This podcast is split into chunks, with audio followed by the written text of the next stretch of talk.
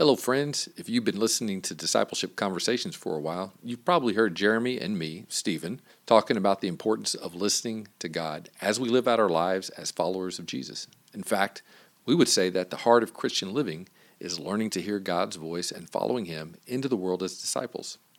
Mission Alive has developed discipleship cohorts to help with this process. Discipleship cohorts are a small group of Christians who meet weekly to encourage healthy disciplines of listening and following God. Discipleship cohorts are a powerful, reproducible tool for spiritual growth, church renewal, and leadership development. No matter where you are in your journey as a disciple of Jesus, discipleship cohorts will stretch you and help you listen more closely to God, and we will equip you to start your own discipleship group. New cohorts start in January, May, and September with leaders from all over the country. To join a group or just to ask questions, email us at discipleship at missionalive.org or go to missionalive.org and look for discipleship cohorts. Welcome to Discipleship Conversations, a Mission Alive podcast with Jeremy Hoover and Stephen Carousel.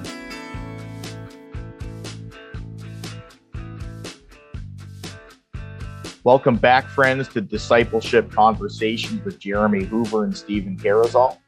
This is part two of our conversation with Seth Bouchelle. Stephen, in this part of the conversation, I really enjoyed how Seth talked about metrics that they use to measure church health. In particular, he talked about some things that I think are really counterintuitive. Uh, for example, one of the things he's going to talk about is how churches can exist for a while and then for whatever reason they might evaporate or disappear, be gone within a three to five year framework. And yet Seth says those churches can, can be really healthy while they're alive. And the fact that they're gone isn't isn't a failure. Uh, I don't want to say more about that because I don't want to speak for Seth. So I encourage our listeners to really listen in for that. It was a great part of the conversation. What was your takeaway from this second one? I think it's similar. He he says a lot of things that kind of turn conventional thinking about church on its head as a way of understanding what faithful ministry is. And so, yeah, we're in a culture that is big on legacy, on building things that last, on uh, trying to keep things uh, growing bigger and better, and and all of those things. And uh, he just it brings a different approach to uh, to growing disciples. And I I don't even say growing churches. He's about starting churches and but the thing he's most interested in is building things into people that whether or not the church exists for more than five years they're going to have uh, they're going to learn behaviors that will that will perpetuate a church in another place uh, and wherever they go. And so I, that is just a beautiful thing uh, to hear and I, I really i think this could be he offers some really great suggestions that for listeners at the end of this episode that will be really helpful as as he kind of piques some interest in everybody. Mm-hmm. yeah so, so let's let's go ahead and get into the episode. So seth you're you're inviting people instead of coming to church you're inviting people to start their own community to gather their friends sure. uh, together for a community some of them are quickly receptive to that. Some of them kind of grow into that. Some of them just like, I don't think that's what I want to do. Yeah. But so those that are, who are willing and interested in that, uh, you know, do you tell them to, you know, go get some chairs, set up in rows, get a communion table? Uh, what, what, you know, yeah. what is, what is starting a church? What is inviting someone to start their own church sure. with their friends look like? Well, uh, I would say in, in terms of you know not to get too into the weeds in terms of missionary strategy but we we tend to follow and are, are influenced by a school of thought within the missions world called disciple making movements church planting movements that kind of stuff. A lot of that comes in to refer to the last episode. I realized it, within the monastic community in abilene in order to participate in our community you had to be so incredibly marginalized that you couldn't participate in almost any normal social life. Uh, so if if you were a, a teen kind of runaway or straight out of jail, you could be a meaningful part of our community.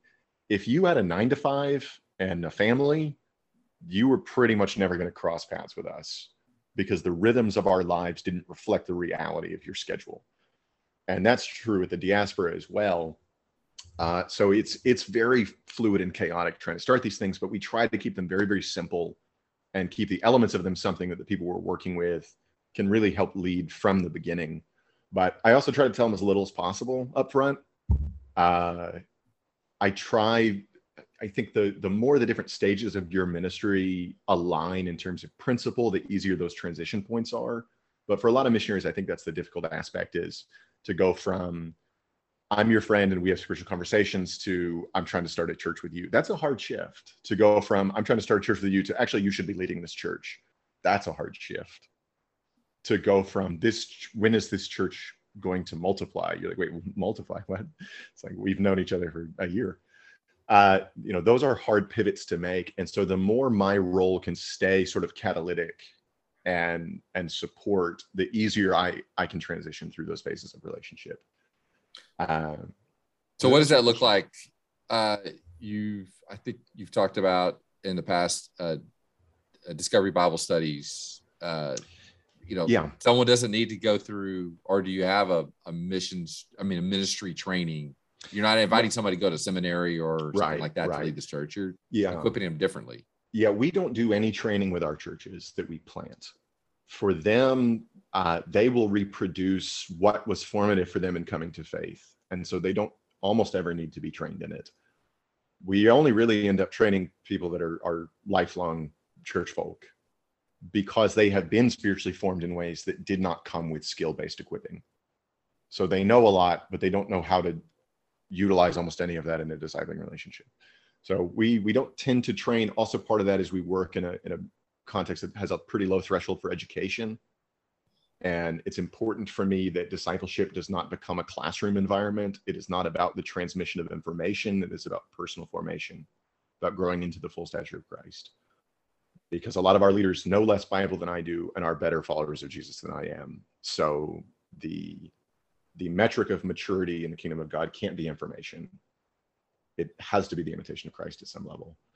But yeah, typically it, it looks a little different depending on whether or not we're working with a more assimilated group in the diaspora. So uh, typical of what sometimes you see overseas. Sometimes you're working in a network that is is often patriarchal and has strong family ties. And if that's the person of peace you run into, they can put 25 people in a room tomorrow because that's how their family network works. Now, that tends to be more common when you're looking at those kind of strategies in a global context, like India or West Africa or some of these places you've seen big movements. I think in urban spaces, particularly in post religious urban spaces, uh, you can't actually assume that somebody has a household to gather. And so when you say go gather the people you know, those people only may share one relationship in common, and it's the person of peace. They're not a an community that pre-existed the start of that church. And so it does matter which one it is depending on what you try to form as the as the missionary.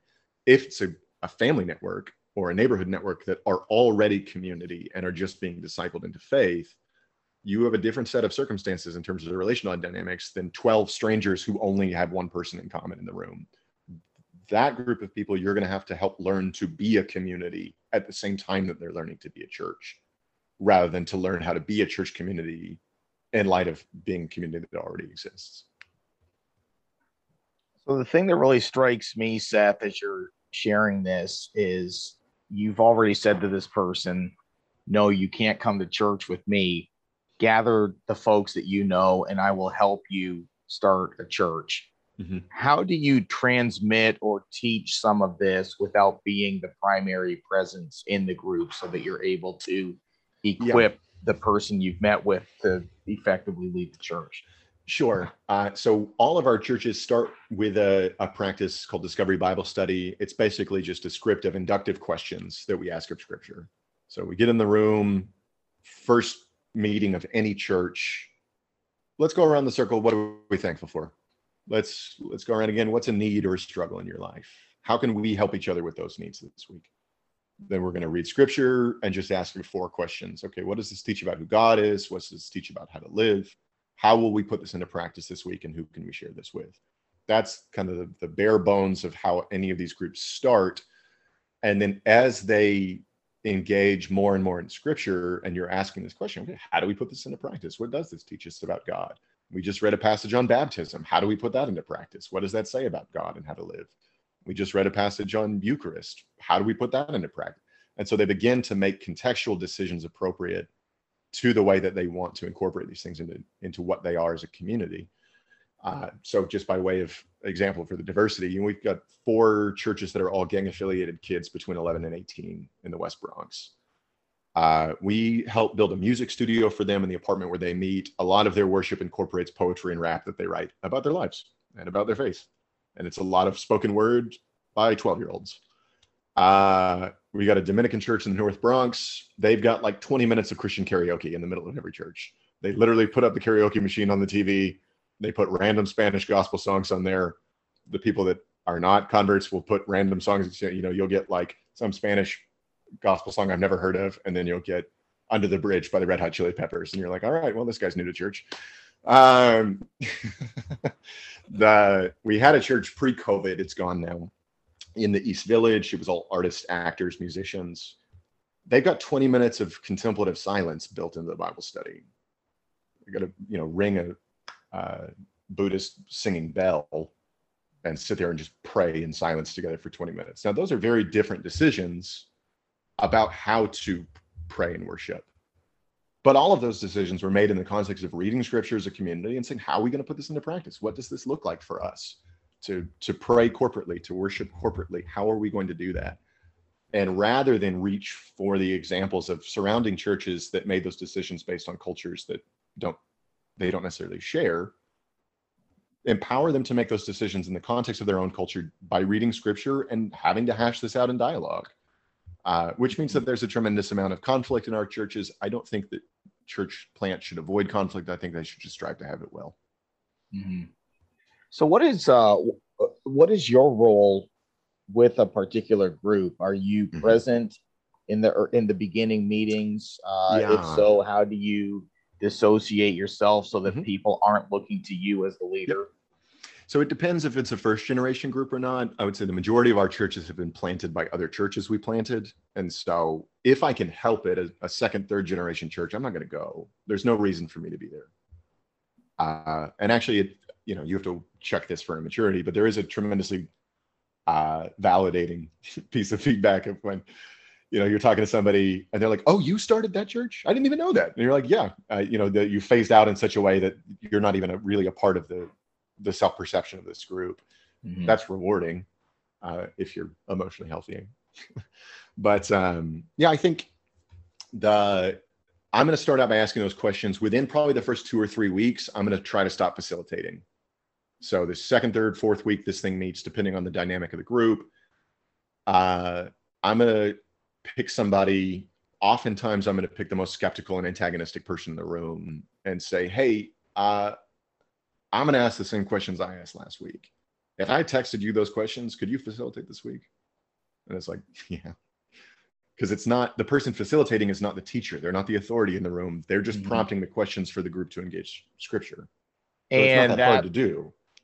Yeah, that person may not even be the person of peace that you not relied on to gather the folks. No, and oftentimes I'm going to steer away from making the person of peace facilitator because I don't want to concentrate leadership so early in a group that you can't develop multiple leaders. Mm. If that person's already hosting and working logistics, I'm probably going to not have them facilitating for a while.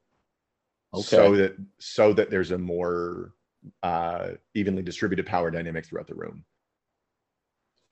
because again I, we're trying to develop leaders very early and what that means is they're often going to reproduce whatever forms of leadership they've seen in, in their own life experience you know spoiler alert there's not a lot of good models of leadership in a context like the bronx it tends to be abusive it tends to be hierarchical uh, they don't tend to do conflict well almost everybody has this whole laundry list of relationships they've just cut out of their life so, okay, let's, uh, you know, almost all of the what we're focusing on in the development of a church is the development of its culture. It isn't so important week in, week out, whether we're steering people toward the right biblical answers to a particular passage. Are we creating a Christ like culture in the way they engage scripture, in the way they engage one another, in the way they handle conflict, in the way they integrate new people into this community? Mm. If those things are true, I'm willing to to not swing at a lot of pitches that you know may may be representative of just wrong conceptions about scripture about faith. Yeah, yeah, that's great. So, I was intrigued earlier when you you talked about uh, a church might exist for five years, but because of the transient nature of the people in the church, it, will be mm-hmm. gone. And in traditional church planting, we would say, well, that you know the church wasn't successful, and yet you've described that as being actually quite a successful church. What are some of the measurements or, or metrics that that you use to focus yeah. on church health, even in a church that might be gone in three or four years? Right. Well, I again, I, I think if well, I don't know if I said this or not, so I shouldn't say again. I think um, we need to move beyond the the primary metrics that I have often seen in ministry, uh, which is growth and longevity. Neither one of those things is bad, and neither one of them is an indication of health, right? Uh, so, for example, almost nothing in nature self replicates more efficiently than cancer. Okay, is that something that's worth multiplying? Nobody would look at that and say, well, it grew. Clearly, it's healthy. Uh, you know what I mean? Mm-hmm. And similarly, uh, I don't know what you know about produce, but uh, the majority of bananas that we we buy in the American market are uh, are Chiquita Dole bananas. You know, the Cavendish banana, which I think does well in the American market because it doesn't have any seeds, and we don't seem to like those. Uh, now that's interesting because it doesn't have seeds and it has a much higher yield in fruit. And so fruit companies plant those more. The unfortunate thing is that there is a, a kind of rust blight in the tropical parts of the world that's killing banana plants. And because Cavendish bananas don't have seeds, they have no ability to recover from those sorts of ecological disasters. Uh, their lack of genetic diversity as a population makes them really at risk of being wiped out by changing environmental conditions. I think both of those things are worth meditating on when we're thinking about church planting. Okay, is this worth multiplying? The fact that it's growing is not an indication that this is healthy. And if it does not have the seeds to, to produce with some genetic variation, if the only thing it can do is clone itself, then how, how much are we risking the entire thing falling apart because it wasn't allowed to adapt to changing circumstances and changing environments. I think both of those things are pretty important. But for that reason, I'm not often going to count churches. The number of churches doesn't tell me very much. The number of leaders who are discipling people, discipling someone else. That's my primary numerical metric. How many people am I discipling? How many of those people are discipling somebody? That I can know and, and have a good sense, you know, in the context of some other metrics, the health of our ministry, not just the size of it.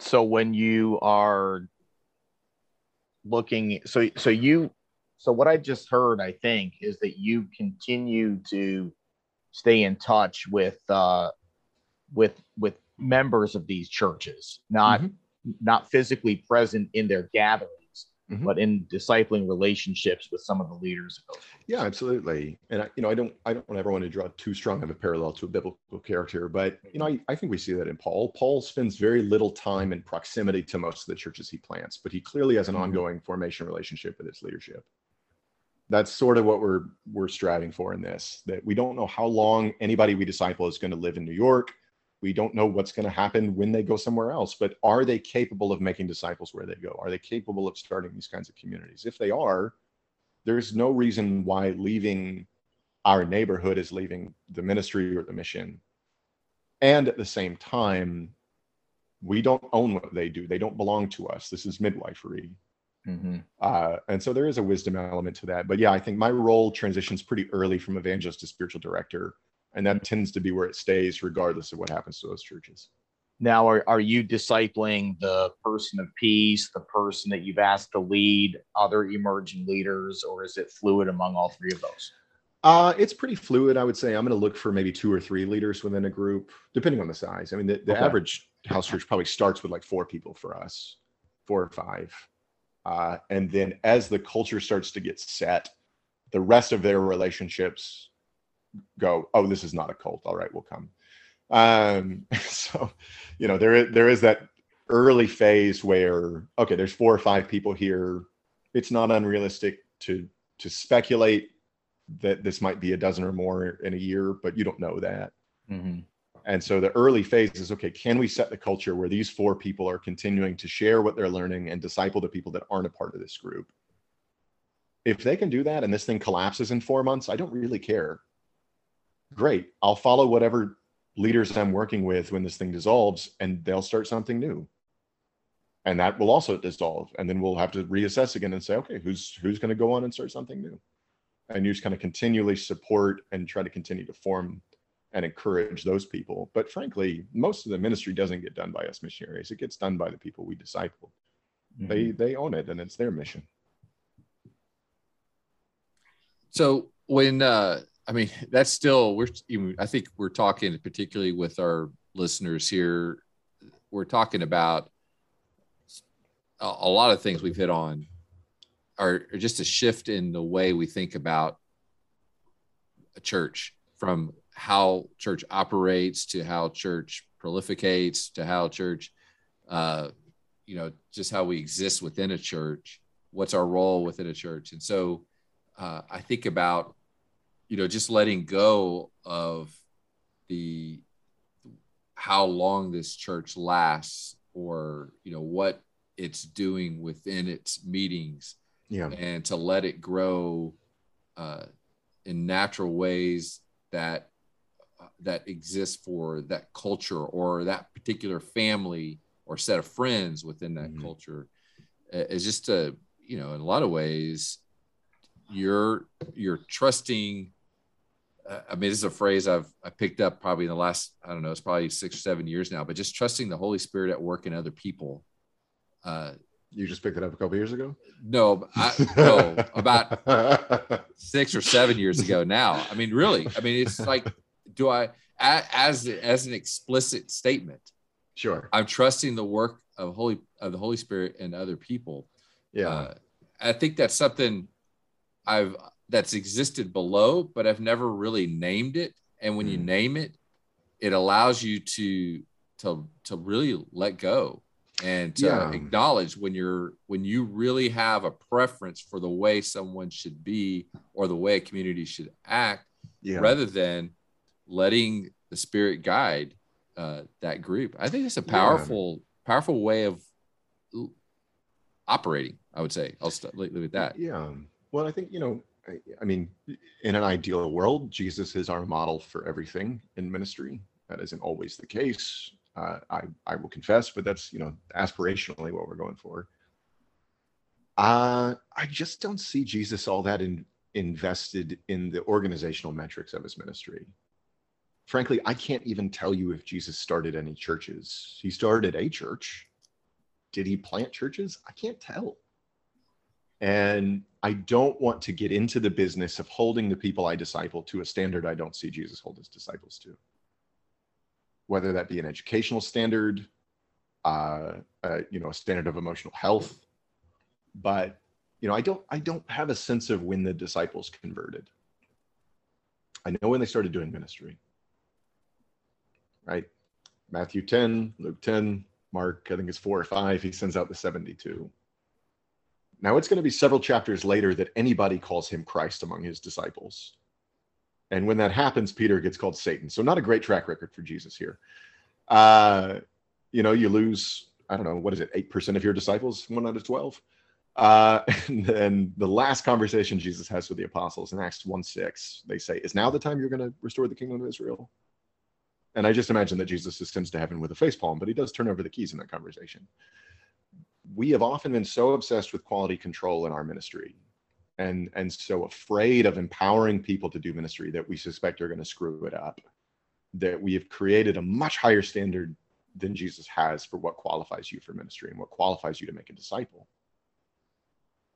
Uh, the ignorance of jesus own disciples does not seem to uh, does not seem to cause him to fear sending them into ministry and in fact, they don't learn who he is except through doing the work that he sends them to do. That is what I suspect is true for the, the people we encounter in New York. how would they even know who if Jesus is who he says he is unless they've been following along and doing ministry, unless they've been working out the implications of this lifestyle in their relationships they already have? How would I expect them to know Jesus is who he says he is? Based on my testimony? you know? Uh, and similarly, again, I'm not a cultural insider to the populations we work with. And so how how much of a colonial mentality am I willing to have that I can not only preach the gospel, but I can interpret it for them? I like the the way of of letting go and uh, the way it's growing, you know, within uh, within those families, within those units, and to allow it to have a life of its own, uh, to not direct or control that life that it has, and to let it dissolve as it needs to. And Yeah. in a, in a way, I think you're, I mean, the dissolving of it, I think you've said this before, it doesn't mean that people have lost faith. It just means they're moving away. But Yeah. if they're equipped to do something as it dissolves, it Yeah. opens up the opportunity for other things to form and grow. I think that's right. I think I, this may be controversial. I hope not. Uh, but you know, I, I would argue that when a church dies, any kind of church, whether it's when we planted or or you know Catholic parish or you know Church Christ from the 1960s, whatever it is, that is grief inducing. But the kingdom of God has lost nothing. When a religious organization dies, the kingdom of God loses nothing because the kingdom of God did not belong to that organization. And those people are still co-workers with God as long as they choose to be. That doesn't mean it's not grief inducing. It is hard. And it's hard for us. I mean, I, you know, I've started more failed churches than almost anybody I know if if they're not existing as failure. That is hard. And it it requires some sort of practice to acknowledge disillusionment and grief and pain and loss. But I have to differentiate between the fact that though this is emotionally difficult for me, the kingdom of God has lost nothing. And those can be true at the same time.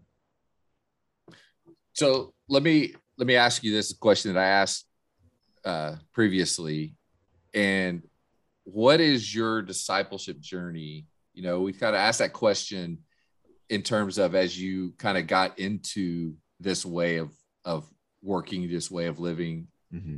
From that point, we're kind of I think we're talking maybe the last eight years through this process of moving to New York to this point of the perspective you're speaking from, your own discipleship journey through that. How has that been shaped by the learning of evangelism differently and Oh, different yeah. people you've encountered? What has that Well, done with you? I would- would say a few different ways. I think one, uh, it's changed my hermeneutics because I've gotten to listen to a lot of different people from cultural backgrounds different than mine interpret scripture. And oftentimes, you know, especially among new new Christians or, or kind of pre-conversion new disciples, they'll have a take on a story that I wouldn't have ever thought of. Uh, but you hear it and you think, actually, that's probably closer to what it means.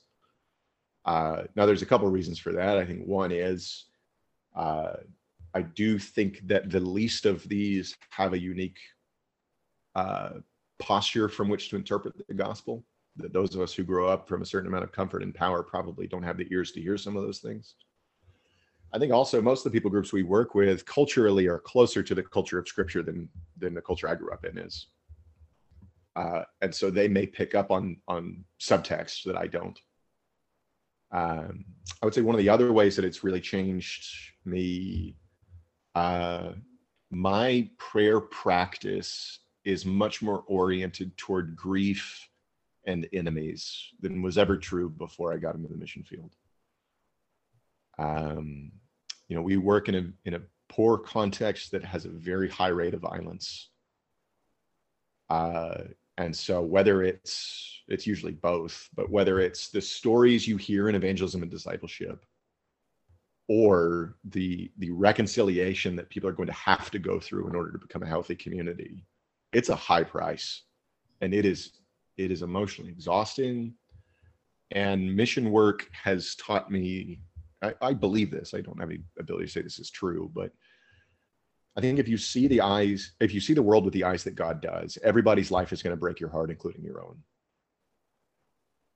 and if you don't if your gospel cannot incorporate disillusionment and and failure and loss and frankly being injured in relationship then you're probably you're probably not uh, well positioned for the work. Because again you know you look at paul's churches all of the pettiness and immaturity there all of the infighting and and mutual criticism. I remember one time i was reading through all of paul's letters in a week and realized like other than slavery i think we've dealt with every single one of these issues in the church i think we've dealt with every single issue listed in the pauline epistles except slavery. That has a cost. And if i am not able to pray through those emotional experiences if i if i feel the need to repress them or avoid them or see them as somehow antithetical to ministry you know I, it's hard to it's hard to endure. So you uh, the, just the, the way you introduced that that that conversation of your prayer shifting more towards grief and enemies uh, is is powerful. And, and the way you explained that was really good. What did you see it shifting from? Um well i you know this is a little particular my biography. I've always struggled with verbal prayer. Um it is not how i express myself to god and so to to lean into that almost always feels performative for me because i'm using and choosing those words because of who's listening not because i talk that way when i'm with myself uh, and so Randy Harris again was a, a, big influence on me. Was my spiritual director for about uh, probably 12 years. That seems that sounds right. Uh, and uh, so the, the contemplative life is a big part of my spirituality. I, I tend to be on the quiet side with prayer. Um, but it was the ministry work that sort of populated that a bit more. That my own contemplative and quiet time, still the the basis of my practice, the foundation of my prayer practice, but there are some other disciplines that need to be picked up to account for the, the relational experiences of ministry. And that's, you know, a lot of my grieving practice, which is a regular practice in my prayer life, it's secondhand. And I, I end up asking that a lot. You know, I don't like to ask people if I can pray for them because that may as well be code for can I do nothing? And I'm not saying that's how prayer is. I'm saying that's how it's heard. That is often how people who are not religious hear that offer. Now, not all of them. And in the Bible Belt, you can get away with things that you may not be able to in a, in a city like New York. But oftentimes, if someone shares something hard and you say, Can I pray for you? They'll say yes, but it doesn't come across as, as very helpful. Uh, and so, one of the things that I've, I've started saying in probably the last five years is, you know, part of my prayer practice is my grief practice. Uh, would it be okay for me to, to take some time to grieve that? Now that gets a very different response. Uh, you would take time to grieve for this thing in my life that I just told you about. Yeah, that'd be fine. Uh, that is a very different emotional connection than can I, I'll pray for that. But it means the same thing. Yeah, that's a powerful statement that prayer is not a disconnected event or activity, uh, which, as you said, can be perceived that way just by using the word prayer and yeah. changing it to something that puts me in great connection with what was just experienced and the, yeah. the person experiencing it. Well, again, I, I'm not trying to be controversial, but I might accidentally be in a second. But I think uh, if we're going to be doing the kind of missionary work that I, I think our context requires in terms of you know we're a globalizing urbanizing secularizing nation. And so that's that's the context for the next however long. That's the, what is going to be required for competent ministry often. Um, we need to be able to pray in more ways than than just intercessory. There's nothing wrong with intercessory prayer. I'm not putting it down, but it's only one kind of prayer, and it, it has taken too much primacy in the spiritual formation of, of mission work, I think. Because often what I've experienced is you get in a room and the entire time in prayer is praying for the work, praying for the ministry, praying for the growth of the team, praying, and it's just a laundry list of telling God what to do in our work. Now, I, I'm not convinced that I need to to persuade God to care about this mission. uh, why am I trying to cajole God into caring about this ministry as if I care about it more than God does? Or as if I'm more aware of what the needs in my ministry are than God is? And so there need to be certain forms of prayer that are more about taking my own relational emotional experiences and giving God the space to give commentary or guidance there rather than constantly trying to give God guidance about what I want to see in my own work. I love that. I really uh, like that. And uh, the more I encounter people whose lives are just painful and difficult, the the more I realize I don't have words yeah. to say to them or Yeah. words even to pray about them. But I find myself, I, you've kind of given words to what I think I'm feeling as I encounter uh, people. And it's just, it, it brings grief to know their story and to sit with them with that Right. uh, is, Well- is a powerful yeah. movement. Well, I, I think, you know, a lot of the, the missionaries that we've trained, and, and this is true for, for preachers and pastors we worked with as well, you know, Americans don't tend to do disillusionment and grief well. Uh, and I think that's a theological failure. The, the story I've told more often than almost any other in evangelism is Jesus raising Lazarus from the dead. And I think it's worth asking the question why would God grieve for something God is going to undo? If, if God takes time to grieve, things that won't even be true in a minute, what is it that I'm afraid of in, in letting what breaks God's heart break mine? Uh, and similarly, you know, the the evidence of the resurrection are Jesus' scars. New life is not the same thing as erasing wounds from the past. And so I don't need to deny, it is not a denial of the resurrection that I would be willing to grieve and hear the stories about how you got those scars. that's really uh really good i i like i mean i think there's a lot that you know Henri Nouwen has taught people about uh, the woundedness and what the woundedness can do in ministry. And i think there's uh there's more awareness of that now than there was uh some years ago. And it's important to keep bringing that up because that's where we live uh in a, in that woundedness. So is there something about New York or that you have to that this works in New York? Or you know I I don't live in New York. I live in the DFW uh complex of towns and counties and all of that stuff. Jeremy lives in uh in, in Canada in uh, Sarnia a different kind of city and Sure. culture. Uh what what you know does this kind of does this stuff work? What are we looking for uh to enter this kind of work? What are our What- listeners looking for in their lives? Well, I let me make sure I am understanding the question correctly. When you say it works, what do you mean? Well, I guess I'm saying there's a geographic sense. People go to New York and there's all kinds of things in New York. Sure. What what uh, did you have to go to New York to experience this and to No. what what's here for those of us that aren't in New York City Yeah. and all of its complex uh, boroughs and Well, places and things like that? uh, again, I, I do think um, New York is a great classroom for ministry because you can accumulate experiences so quickly. Uh, people tend to live outside. There's lots of different cultures. There's an interruptibility to New York culture that would be rude in other contexts. Uh, it's kind of a third culture space, so nobody really belongs here, which means anybody can kind of belong here. So there are some real advantages to it as a missionary classroom, but no, I don't think there's anything special about it in terms of what we're talking about. Uh, you know, our we've had churches migrate out of New York, go back to Taiwan, Seoul, uh, Santa Monica.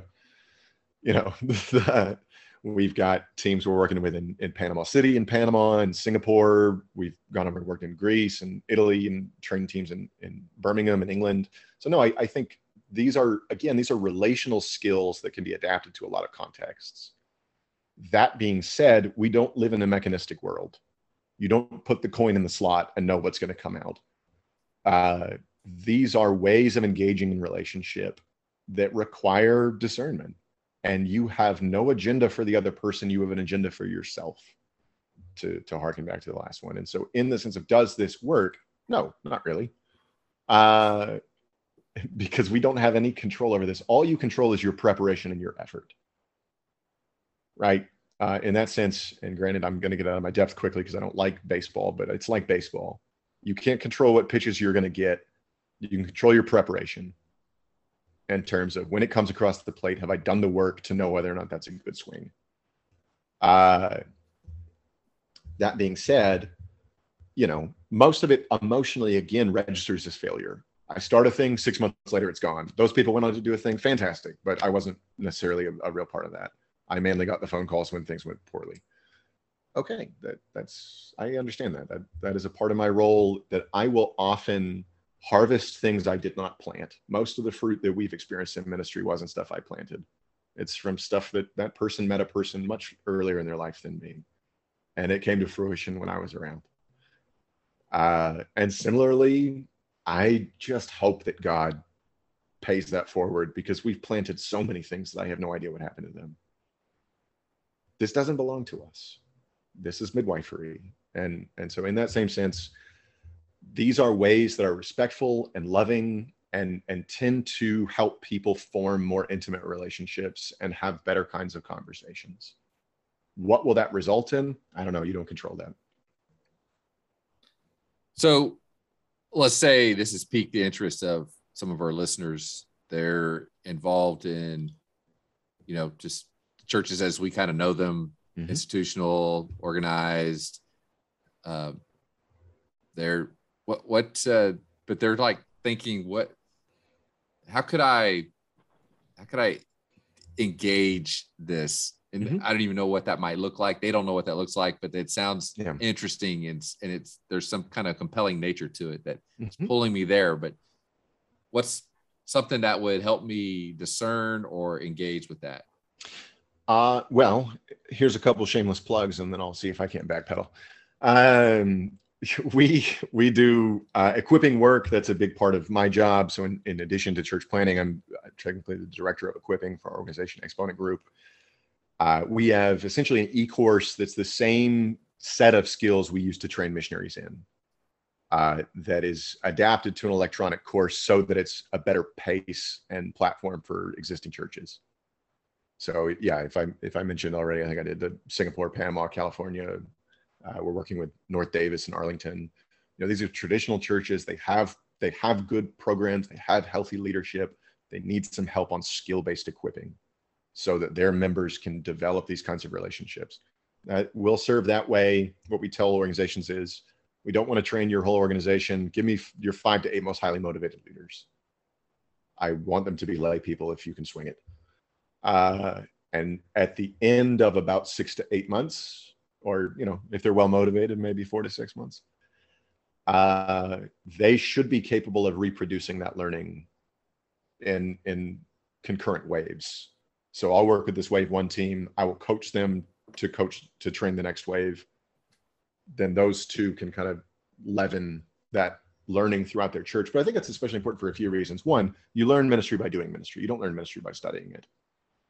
Um, I think two, we have a cult of expertise in the church planting world. We have a cult of strategy and a cult of expertise that we are always looking to the outside expert, the outside consultant, the, the strategy that will tell us how to ensure the results we want to see. And we just don't have that kind of guarantee in, in ministry. That's not a realistic way of looking at the world.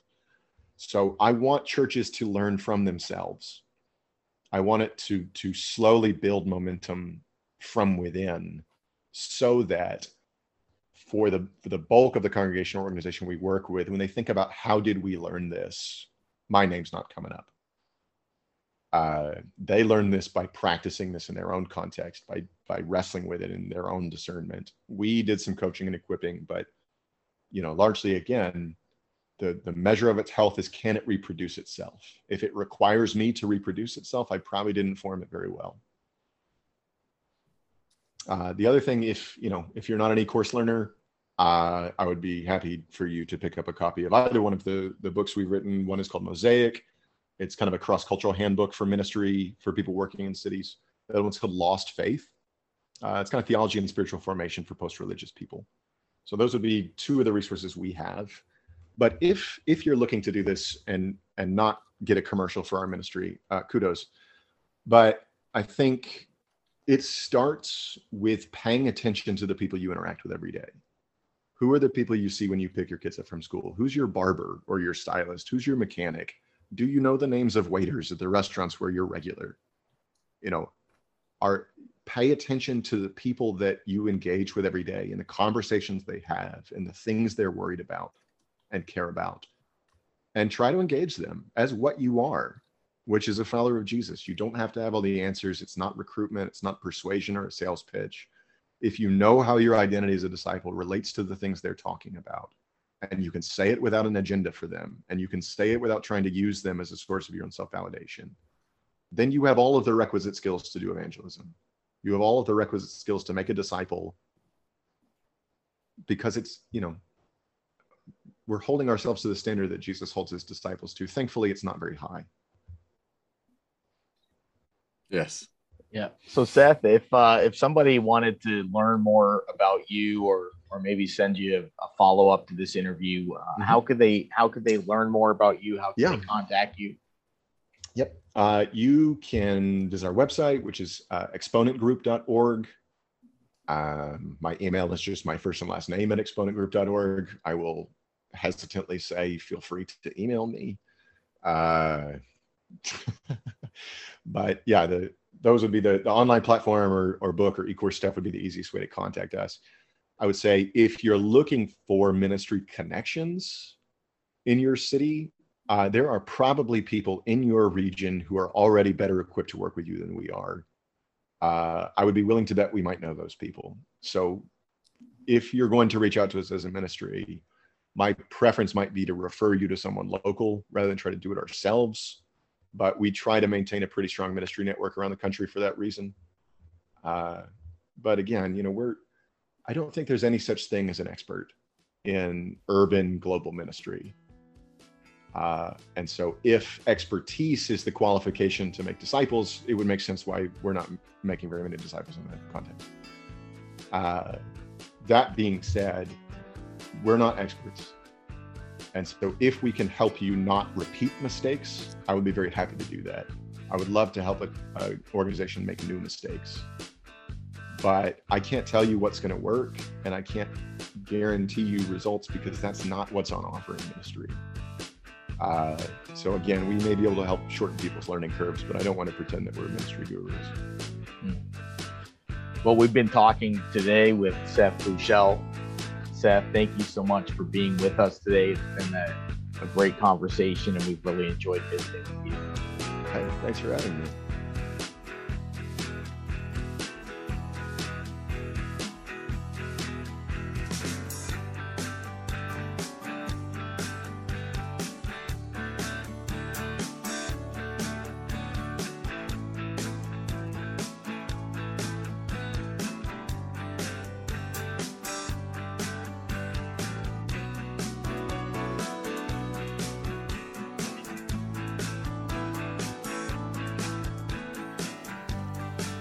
Thanks for listening to this discipleship conversation. We invite you to share this episode and tune in next time for another conversation. We also invite you to subscribe and rate the podcast through your favorite podcast app. We'd love to hear from you. Send your comments and questions to media at missionalive.org. Check out the episode show notes and learn more about the podcast and other Mission Alive media resources at missionalive.org/media. Intro and outro music is by Audionautix.com. Mission Alive works to bring about the holistic transformation of marginalized communities through starting and renewing innovative churches that address the most challenging issues faced by their neighbors. Learn more about what we do and how to connect at missionalive.org.